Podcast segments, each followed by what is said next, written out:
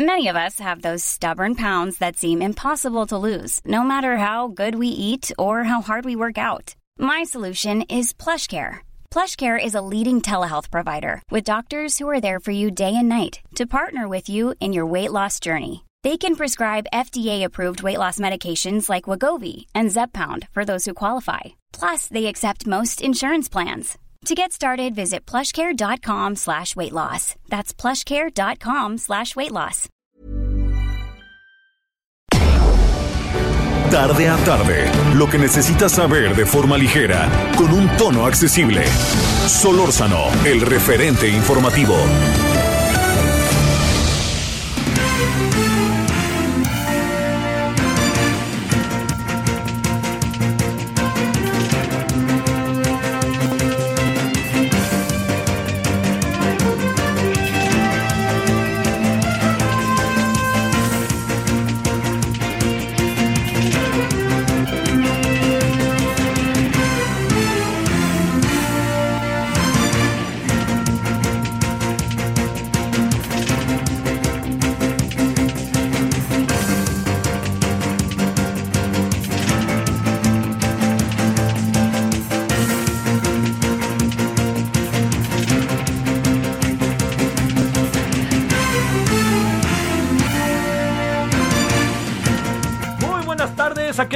Gracias que nos acompaña, día de la semana jueves 19 de agosto del 2021. Le agradecemos que nos acompañe como todos los días. Eh, estamos en el referente 98.5 de FM Heraldo Radio y estamos, ya lo saben, en toda nuestra red, en todo el país, a través de las redes y a través del portal. Mando saludos a los que nos ven a través del portal. ¿Dónde está la cámara aquí? Aquí. Mando saludos que hoy estuve viendo un poco las transmisiones desde el portal de, compañeros, compañeros que están en diferentes horarios aquí, ¿no? Bueno, ahí mando saludos, ¿o no? Sí, ¿no? Sí, sí nos ven. Este, oiga, a ver, este, les saludo a servidor Javier Solórzano y todo el equipo del referente. Eh, ah, está ahorita el canal del Congreso transmitiendo la, eh, la sesión, está transmitiendo la sesión sobre la, el enésimo intento el enésimo intento por llevar a efecto un, eh, un periodo extraordinario para la revocación de mandato que quiere el presidente y que el presidente le exige a su, a sus, a su partido. Hablaremos de eso al rato. A ver, eh, Misael, cuéntanos, creo que no se volvió a juntar la votación o qué pasa.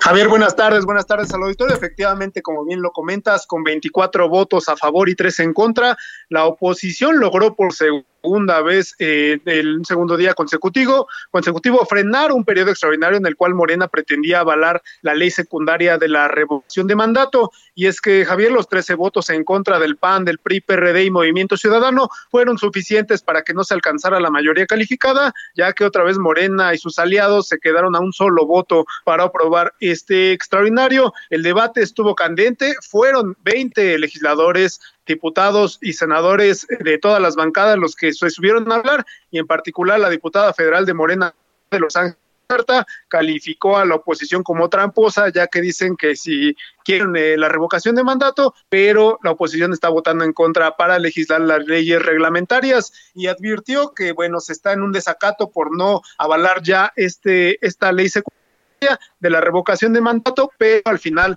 el PRI el PAN, el PRD y Movimientos pues lograron frenar esta situación. En, hace unos eh, instantes, unos minutos ya, el presidente de la Comisión Permanente, Eduardo Ramírez Aguilar, dio por terminada esta sesión, dio por terminado el proceso y bueno, ya no habrá un tercer intento, Javier, para eh, un periodo extraordinario. A ver, a ver, a ver, ¿quiere decir que ya no fue? No, ya no, se quedó como un asunto concluido, ya en este momento eh, se citó para la sesión de la comisión permanente el próximo miércoles, donde habrá, eh, pues de llevarse a cabo ya la última sesión de la comisión permanente y hasta este momento el presidente de la comisión dice que se archiva este asunto, se queda por totalmente concluido. Ah, caray, oye, mira, no pensé que, pensé que le iban a echar ganas hasta el final, mi querido Misael, pero veo que no, ¿verdad? Se veía que un tercer intento iba a, a hacerlo Morena y los aliados, pero al final eh, cantó la votación incluso de manera rápida Eduardo Ramírez dijo no se reúne la mayoría calificada, por lo tanto este asunto queda concluido.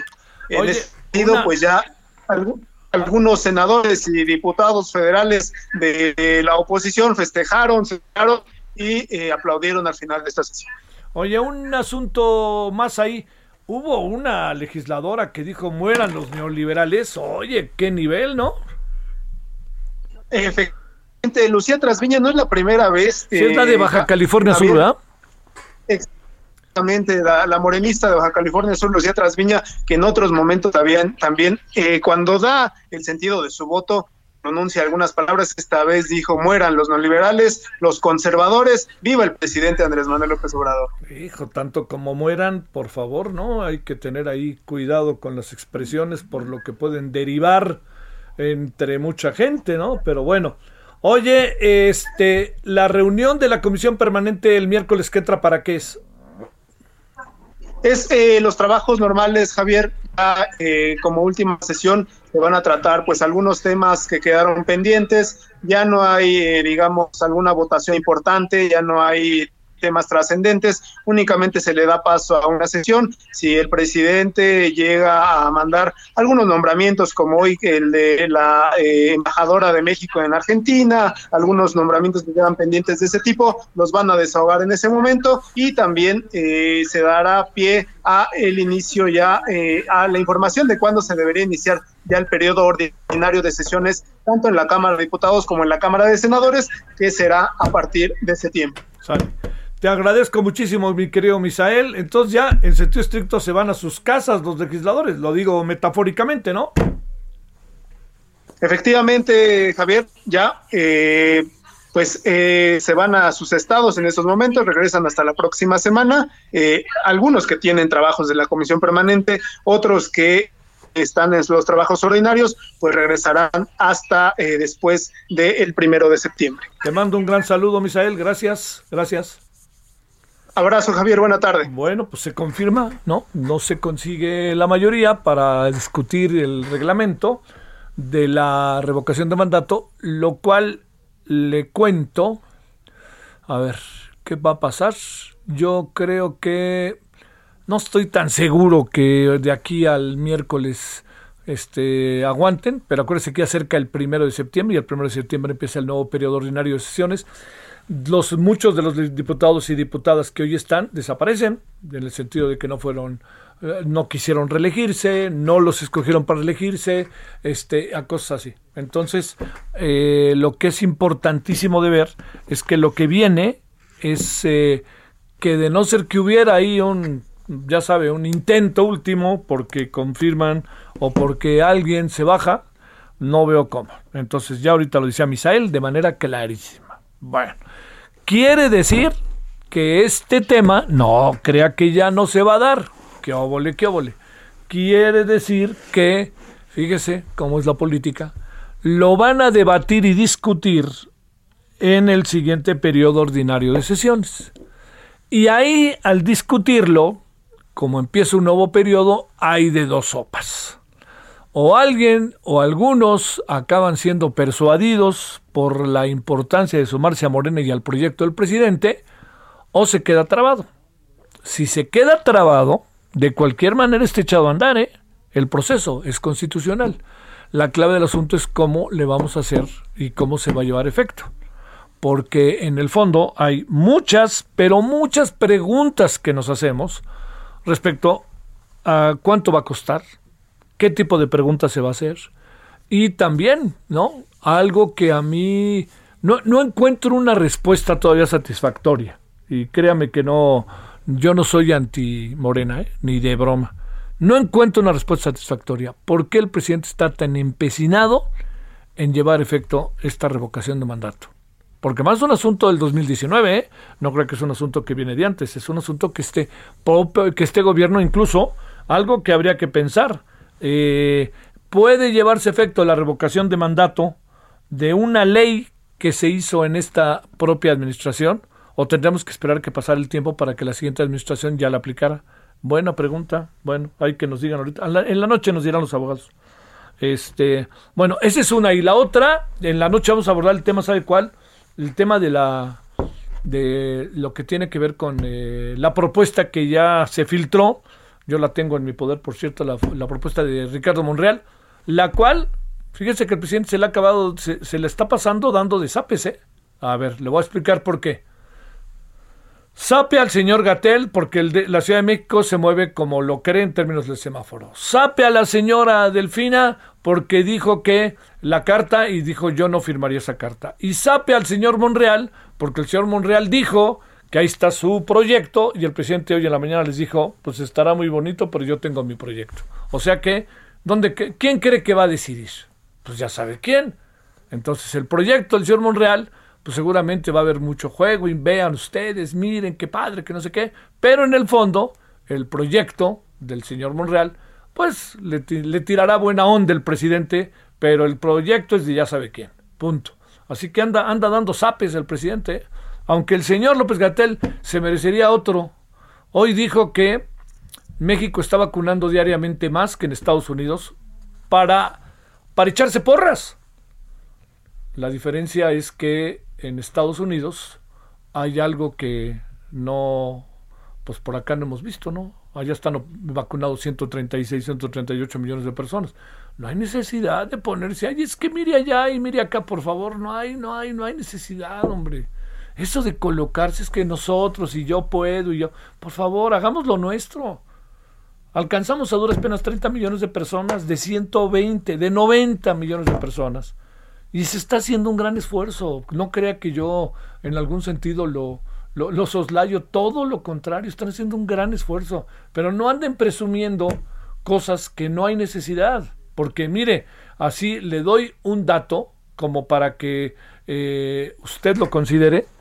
Eh, cifras acumuladas del 20 de abril al 15 de agosto de, eh, en nuestro país Confirmados 63.182, de 0 a 5 años 11.746, de 6 a 11 15.097, de 12 a 17 36.339. De funciones 623, mujeres 218, hombres 321. Hablo de los niños. Traemos ahí a un número, hombre, por Dios. Y es coronavirus, no le demos vuelta. Bueno, oiga, eh, aquí andamos, le agradezco que nos acompañe. Había otro asunto que le quería comentar. ¿Cuál era, cuál era, cuál era? Este, ¿cuál era, cuál era? que... Eh, ay, ay, ay, me acordaré. Bueno, ya me acordaré más adelante. Eh, pero por pronto el tema este día, mañana y la semana que entra será, sin lugar a dudas, pues el regreso a clases. El regreso a clases presenciales. Las otras seguirán, ¿no? Pero las presenciales, quién se anima, quién irá, etcétera. Bueno, vámonos a las 17 con 12 para empezar a darle. Solórzano, el referente informativo.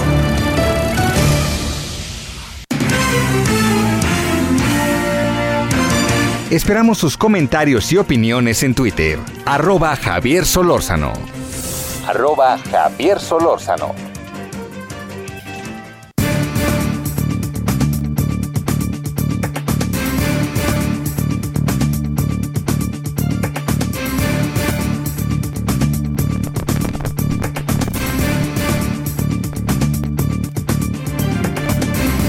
Bueno, vámonos. Eh, mire, como ayer lo platicábamos, y hay que seguir en ello, eh, ya terminó la consulta en la planta de General Motors entre los trabajadores.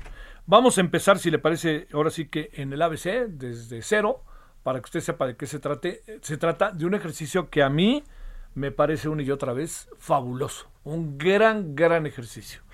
Le vamos a pedir otra vez, le quitamos ahí parte de su tiempo al maestro Jorge Sales Boyoli, es el experto, él es abogado experto en Derecho Laboral y coordinador del Comité de Derecho Nacional de la NADE y socio director de la firma Sales Boyoli. Bueno, maestro Jorge, otra vez te andamos eh, buscando y agradeciendo que estés con nosotros. Gracias, buenas tardes. Pues sí, este tema se mueve todos los días. Sí, a ver, eh, vamos con el ABC, si no te importa. Eh, exactamente de qué se trataba, por si hubiera gente, ¿no? Como lo puedes imaginar, que eventualmente no tuviera toda la información. Y el resultado que ya parece es inminente porque es una diferencia sustancial como para no revertirlo. Sí, sí es una diferencia eh, pues de poco más de mil votos, ¿no?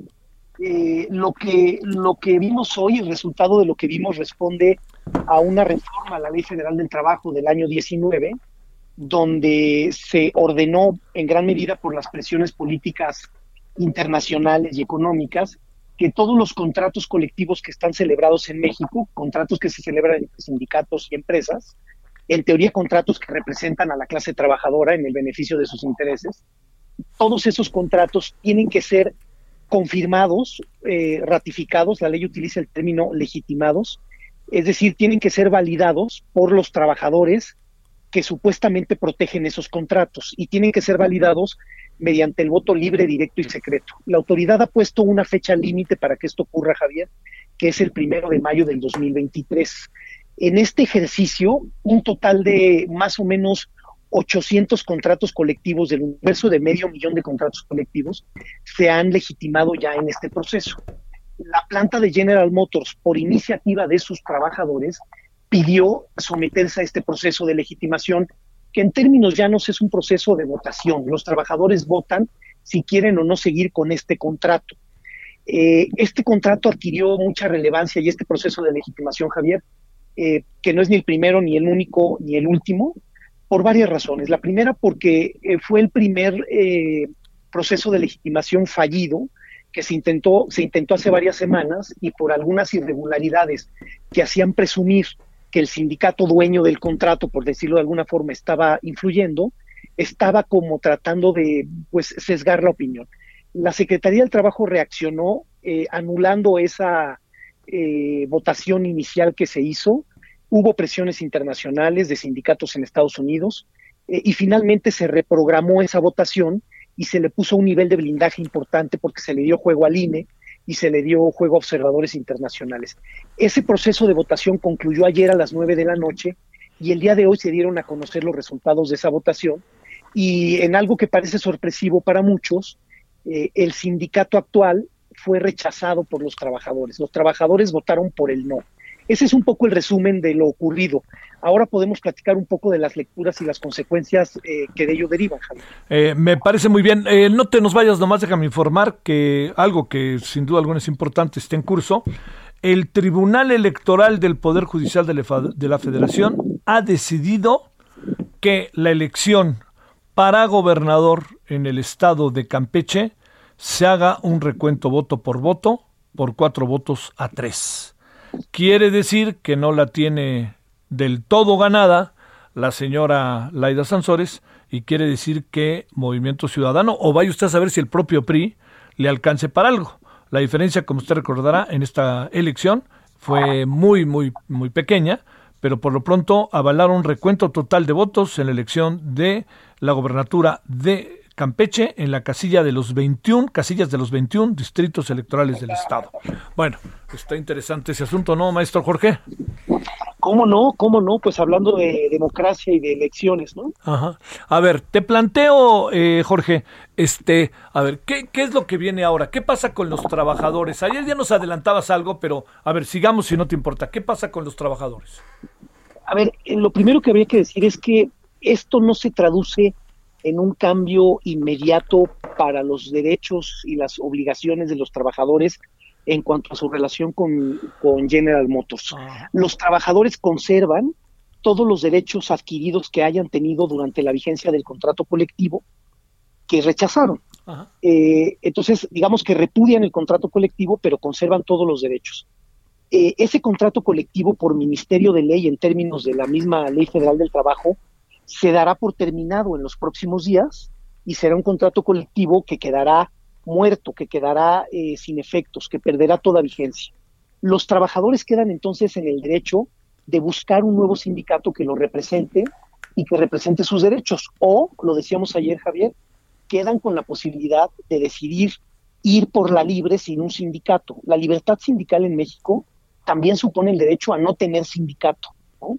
Eh, entonces, será interesante lo que veremos en las siguientes semanas, eh, porque primero tendrá que venir una declaración de autoridad que determine que este contrato pues concluye y después veremos las decisiones de los trabajadores. Eh, es interesante porque claramente se decía que había ya inquietudes sindicales y simpatías sindicales hacia otro tipo de grupos desde antes de la votación, así que pues ahora sí que los trabajadores mostrarán ya el juego y las cartas que tenían este, arriba, ¿no? Ya van a bajar sus cartas y, van a, se van a decantar seguramente por alguna preferencia sindical, que seguramente fue esa preferencia sindical la que fue inclinando la balanza hacia, hacia el rechazo del actual contrato, que vale la pena decir que este sindicato, Javier, que perdió el contrato en General Motors, tiene varias decenas de contratos colectivos celebrados en la industria automotriz, que esto es algo que no hay que perder de vista. No deja de ser una derrota para este sindicato, eh, que es un sindicato cuyo líder es un priista de, de CEPA, ¿no? que es Tereso Medina, que ha sido eh, senador y ha sido legislador eh, y que representa a la CTM en Coahuila principalmente. Oye, eh, a ver, lo que pasa es que luego para los trabajadores decir no estoy en ningún sindicato se convierte en un problema para ellos en su cotidianidad, ¿no?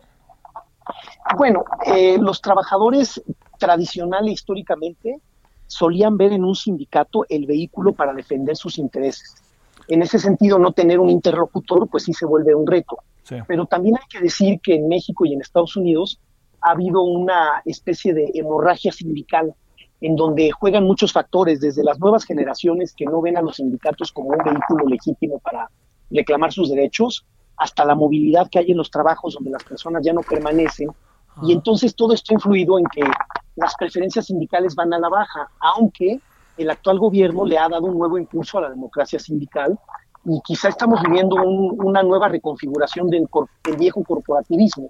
Habrá que ver si los trabajadores eh, deciden eh, gestionar sus temas sin un sindicato o realmente van a preferir un nuevo sindicato y vamos a ver un nuevo sindicalismo donde lo que va a importar es la voluntad de los trabajadores, ya no los liderazgos este, sindicales de charros o de sindicalismos blancos, ¿no? no, no será un asunto que va directamente a, la, a, las, a, las, a las ventajas, huestes, todo lo habido por haber de Morena? Mira, sí, eh, yo creo que hay mucha, es muy lógico tener ciertas suspicacias y pensar que, que, estamos viviendo una especie de eh, CTM versión 4T, ¿no? hay liderazgos hay liderazgos sindicales muy importantes en, el, grupo en el poder. Está Napoleón Gómez Urrutia, está Pedro Aces con la CATEM, ¿no? Entonces sí, sí, sí, sí, sí no podemos dejar de pensar en el componente político de quiénes son los ganadores y los perdedores en este en esta partida que concluyó eh, con la votación que se hizo pública el día de hoy.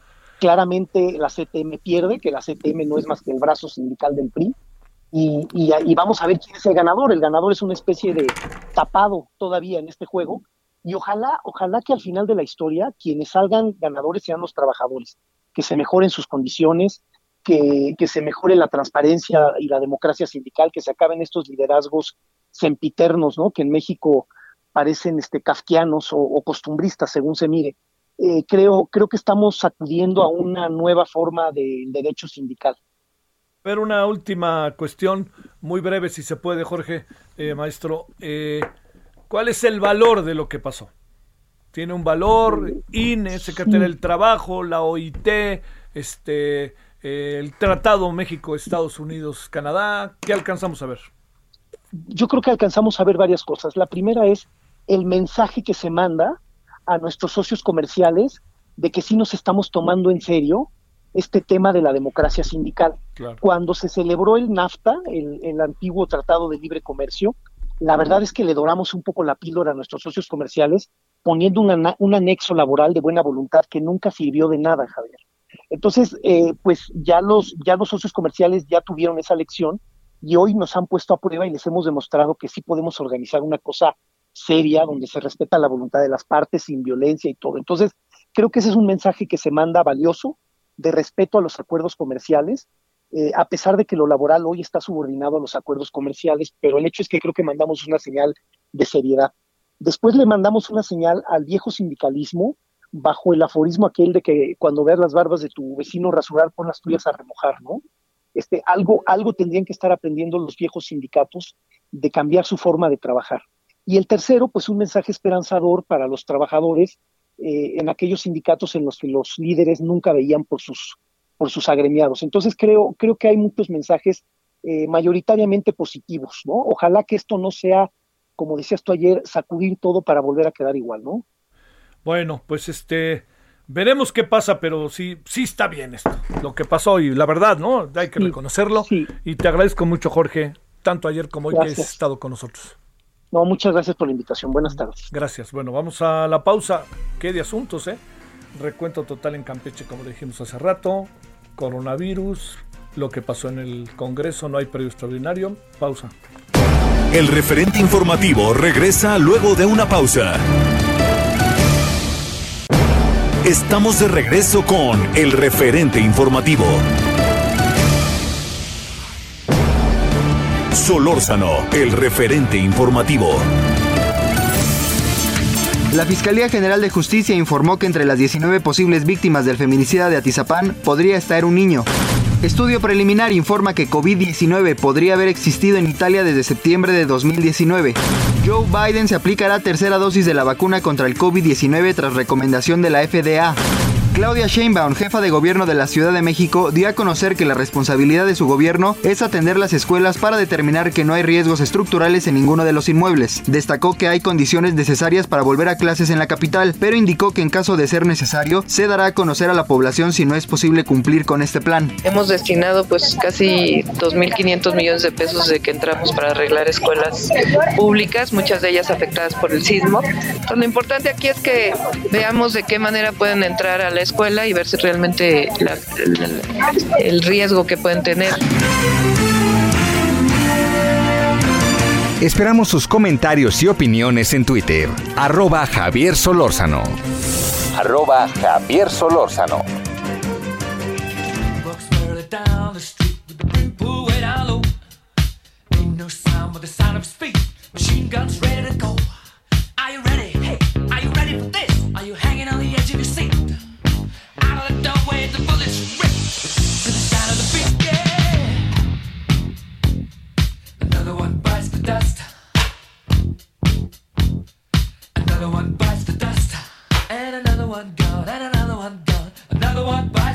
Hey.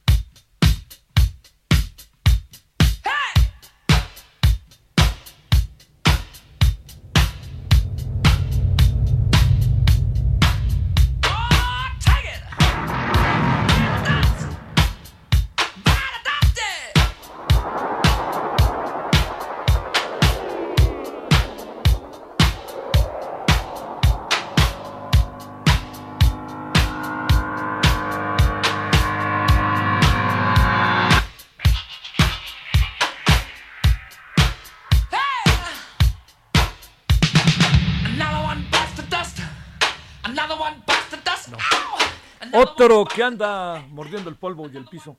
Este, ese se debe a que un 19 de agosto de 1951 tiene un año más que yo, mire. 70 años, nacía en Leicester, Reino Unido, John Deacon. Él es, es una de las claves. Entiendo que Freddie Mercury es, está en todo y aparece en todo, con toda razón. Pero fue la conjunción de talentos, talentos totales.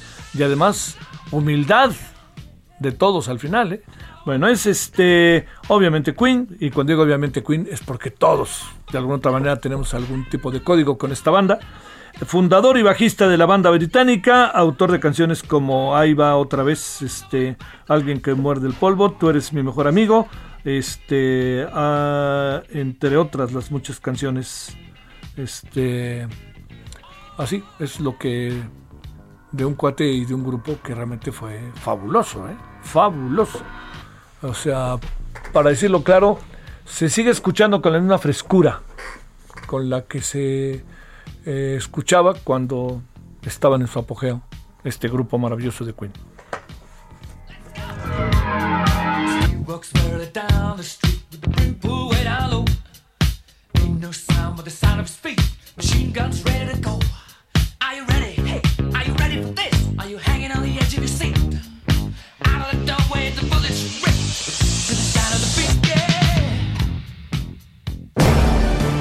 Solórzano, el referente informativo.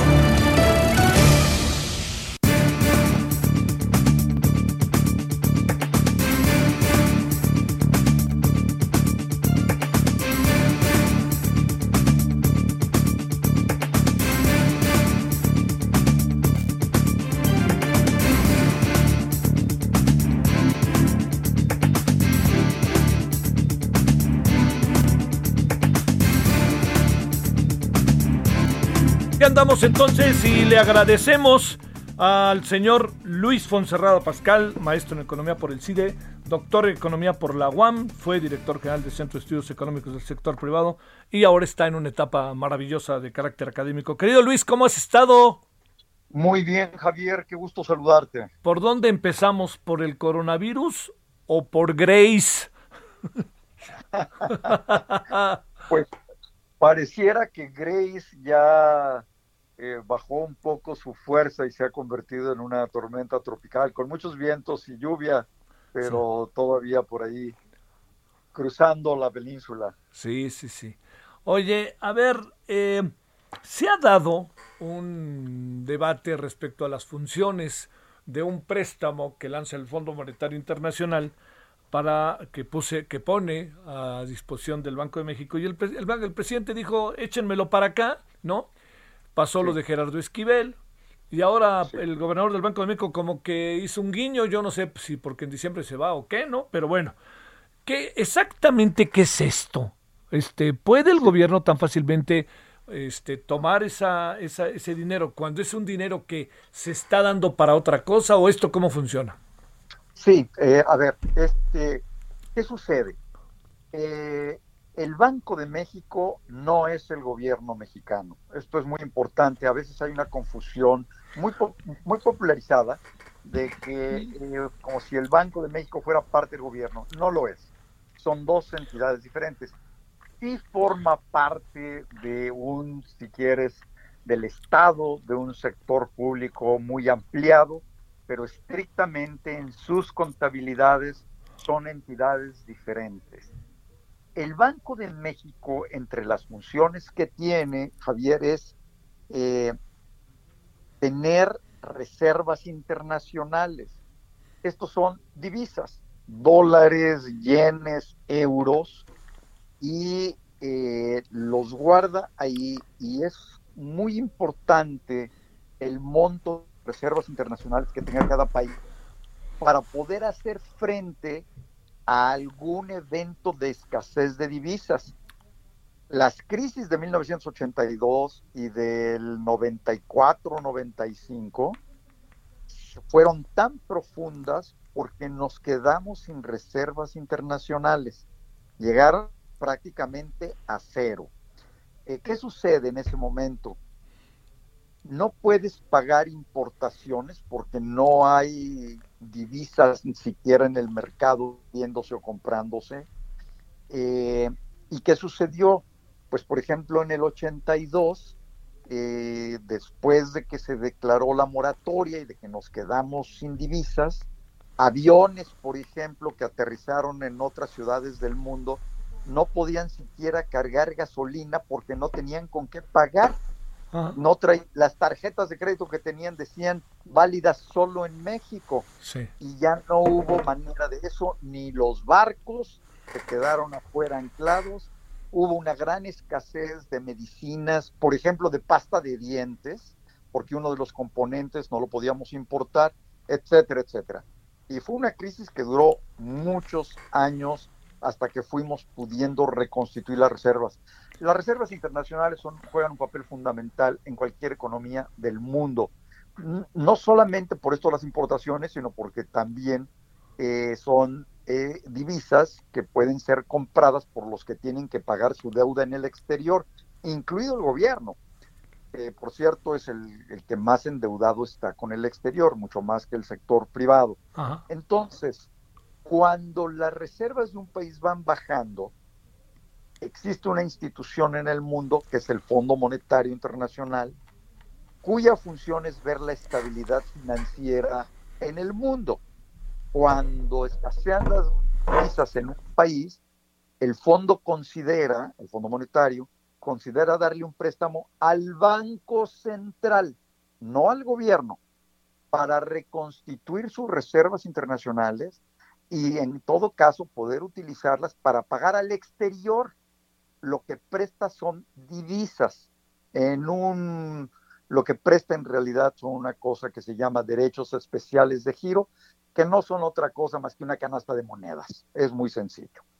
Entonces le presta estos derechos especiales de giro que tienen un porcentaje de dólares, un porcentaje de yenes, etcétera, un porcentaje de euros, y eh, eso es lo que presta.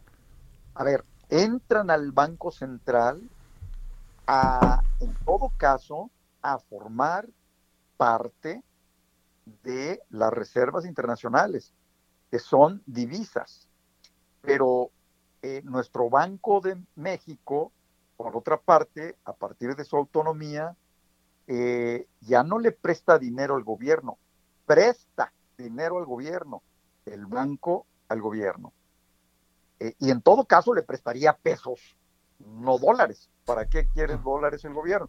Si el gobierno requiere dólares para pagar su deuda en el exterior, los tiene, se los tiene que comprar al Banco de México, como se los compra Pemex, como se los compra la Comisión, como se los compra cualquier banco que requiera venderle a sus clientes y que no tenga los dólares que le piden.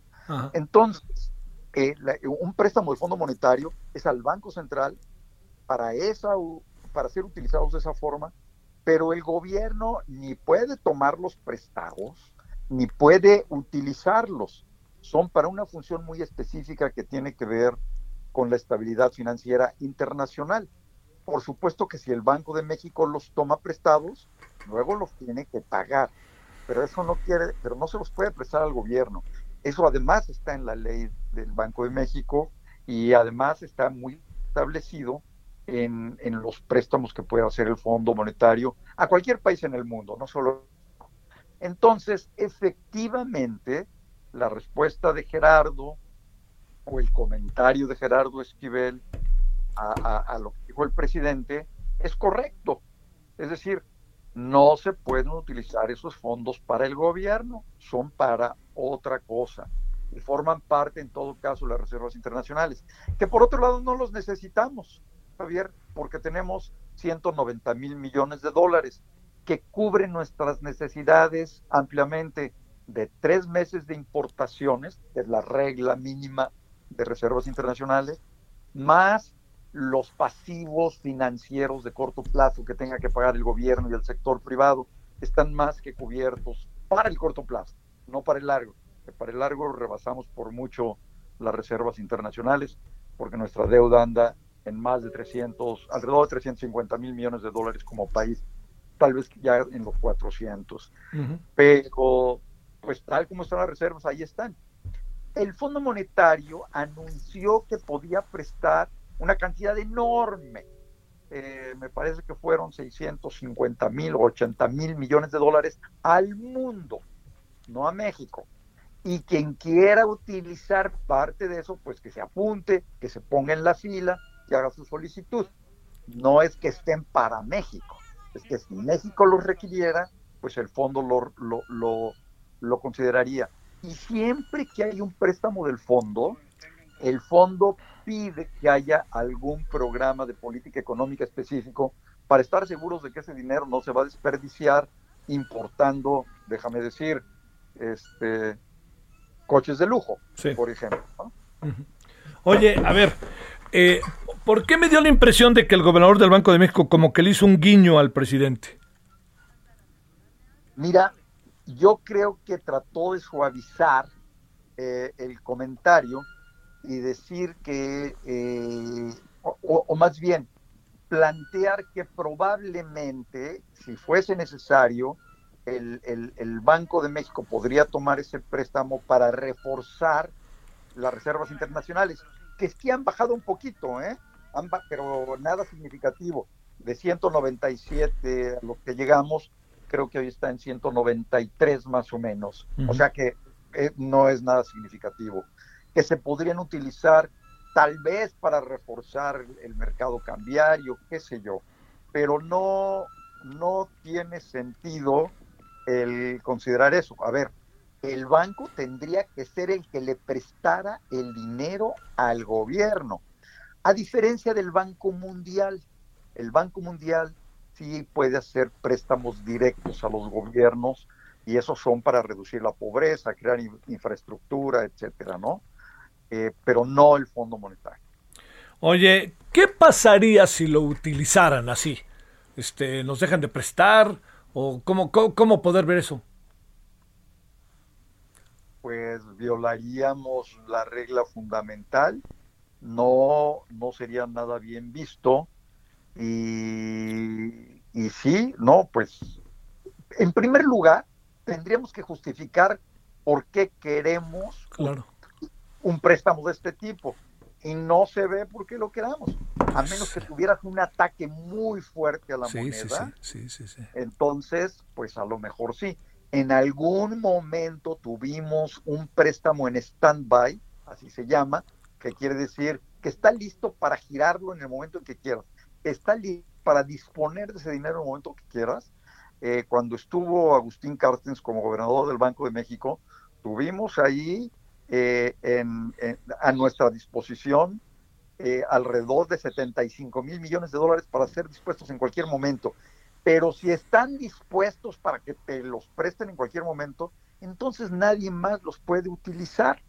Y para eso tenemos que pagar una comisión continuamente hasta que se canceló, porque no la requeriríamos. O sea, dicho de otra manera, en términos técnicos no hay cómo, y en términos legales, y en términos de, eh, diría yo, este, de las finanzas internacionales, etcétera, no hay manera. No, no hay manera y además no hay necesidad. Ahora, si queremos bajar el costo de la deuda, eh, hay maneras de hacerlo. Eh, y una de ellas es creciendo más teniendo más inversión, porque entonces las entidades que califican la calidad de nuestra deuda la mejoran. Lo que está pasando hoy es lo contrario. Le están bajando la calificación, por ejemplo, a Pemex, eh, y eso nos podría llegar hasta el gobierno federal, ¿no? Que considere mm. que el gobierno federal tiene que bajar la calificación. Lo que tendríamos que hacer es eh, lo, crecer, invertir más, crecer más, eso mejora nuestra calificación y las tasas bajan. De otra parte, lo que también se puede hacer antes de que suban más las tasas en, en, en, el mercado, en los mercados internacionales, Javier. Sí. Pero eso que Hacienda muy responsablemente ha estado haciendo, por cierto, ha estado colocando deuda nueva, ha estado contratando deuda nueva, endeudándose en mejores términos de los que había antes aprovechando las tasas tan bajas que todavía hay en el mundo. Y lo ha estado haciendo. Así que yo creo que la idea de usar lo del fondo, que por cierto no es barato, eh, no veo por qué surgió. Pues es que vieron la lana, mi querido Luis, y dijeron, ¿y por qué no? ¿Me entiendes? Yo tengo esa impresión, ¿eh? Con la percepción que tiene el presidente y cómo funciona, la vio ahí y dijo, ¿y por qué se la dan al banco y no se la dan al gobierno? Que hay pobres, ta, ta, ta, ta. Ya sabes, ¿no? Eso supongo. Pues supongo que sí, ¿verdad? bueno, Luis, te, te, agradezco mucho y muchos saludos allá hasta donde andas, Luis. Un placer, fuerte abrazo. Luis Fonserrada Pascal, ya escuchó usted, ¿se puede usar o no ese dinero del Fondo Monetario Internacional? pues ya se enojaron hasta con Gerardo Esquivel, que si algo es Gerardo Esquivel es sensato y no creo que esté contra la 4T, pero ni de broma, y no lo digo peyorativamente, lo digo por convicción. 17:49 en hora del centro. Esperamos sus comentarios y opiniones en Twitter. Arroba Javier Solórzano. Arroba Javier Solórzano. Solórzano, el referente informativo.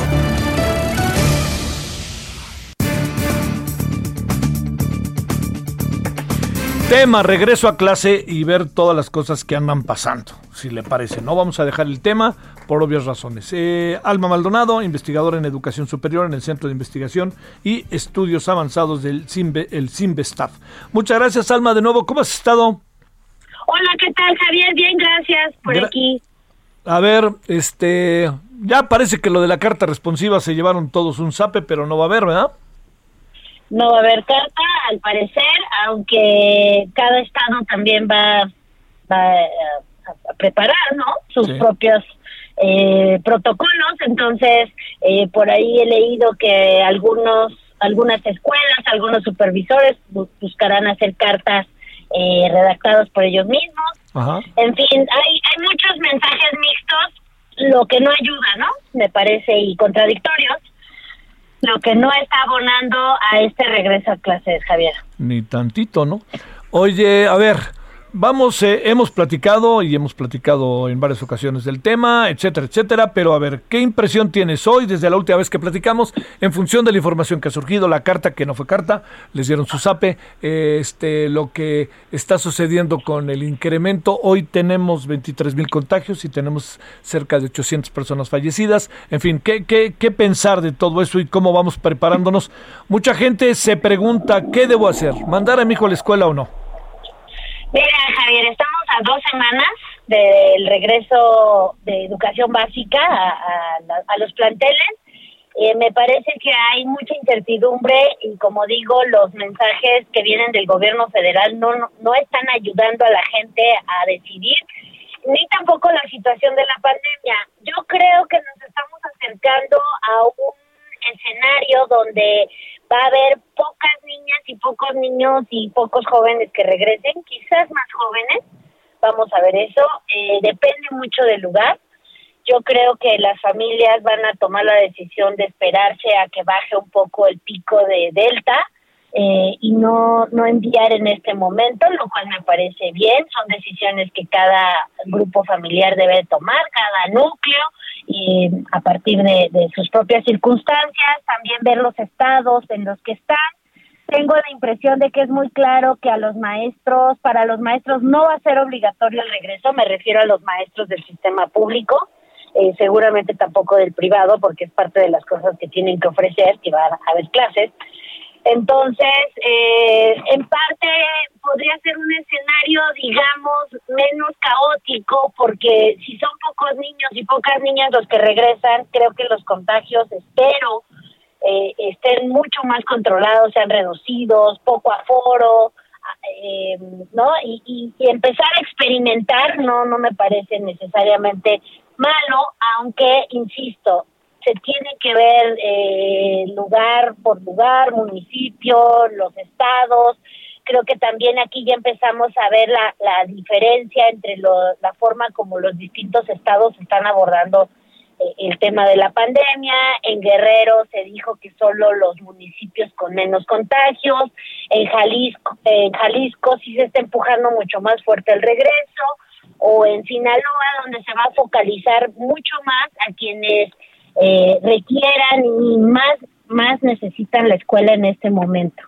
Por otra parte, las universidades, que también son muy importantes, la mayoría, eh, o, las más importantes en la ciudad, como la UNAM, el POLI, ya dijeron que van a seguir en línea, o la UAM, eh, y, y algunas privadas van a implementar sistemas mixtos.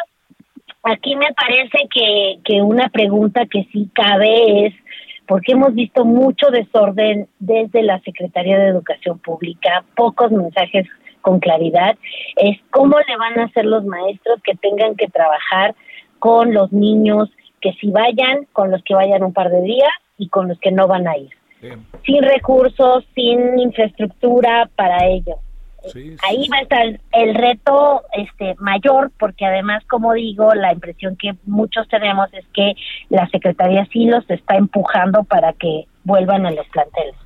Bueno, este Alma, queríamos hacer base contigo y seguramente lo haremos la semana que entra si no te importa, un poco para que tratar de darle elementos al público que amablemente nos escucha para ver exactamente cuál es el mejor camino, ¿no? Diría yo. Y así que te agradezco muchísimo, Alma, que hayas estado con nosotros. No, gracias y por supuesto que hablamos y yo diría no tienen que decidirlo hoy, por fortuna, ¿no? Vamos viendo. Eso es importantísimo lo que acabas de decir. Te mando un saludo, Alma Maldonado. Buenas tardes. Buenas tardes, Javier. Gracias. Bueno, nos vamos a las 21 horas en la hora del Centro Heraldo Televisión referente, a ver, el tema de Campeche, voto por voto, casilla por casilla. Ándele en la elección. El tema del periodo extraordinario que no se dio, el tema de la votación allá en la General Motors en Silao y ahí le esperamos a las 21 horas que todavía hay tarde. Adiós. Hasta aquí, Solórzano, el referente informativo. Heraldo Radio, la HCL se comparte, se ve y ahora también se escucha.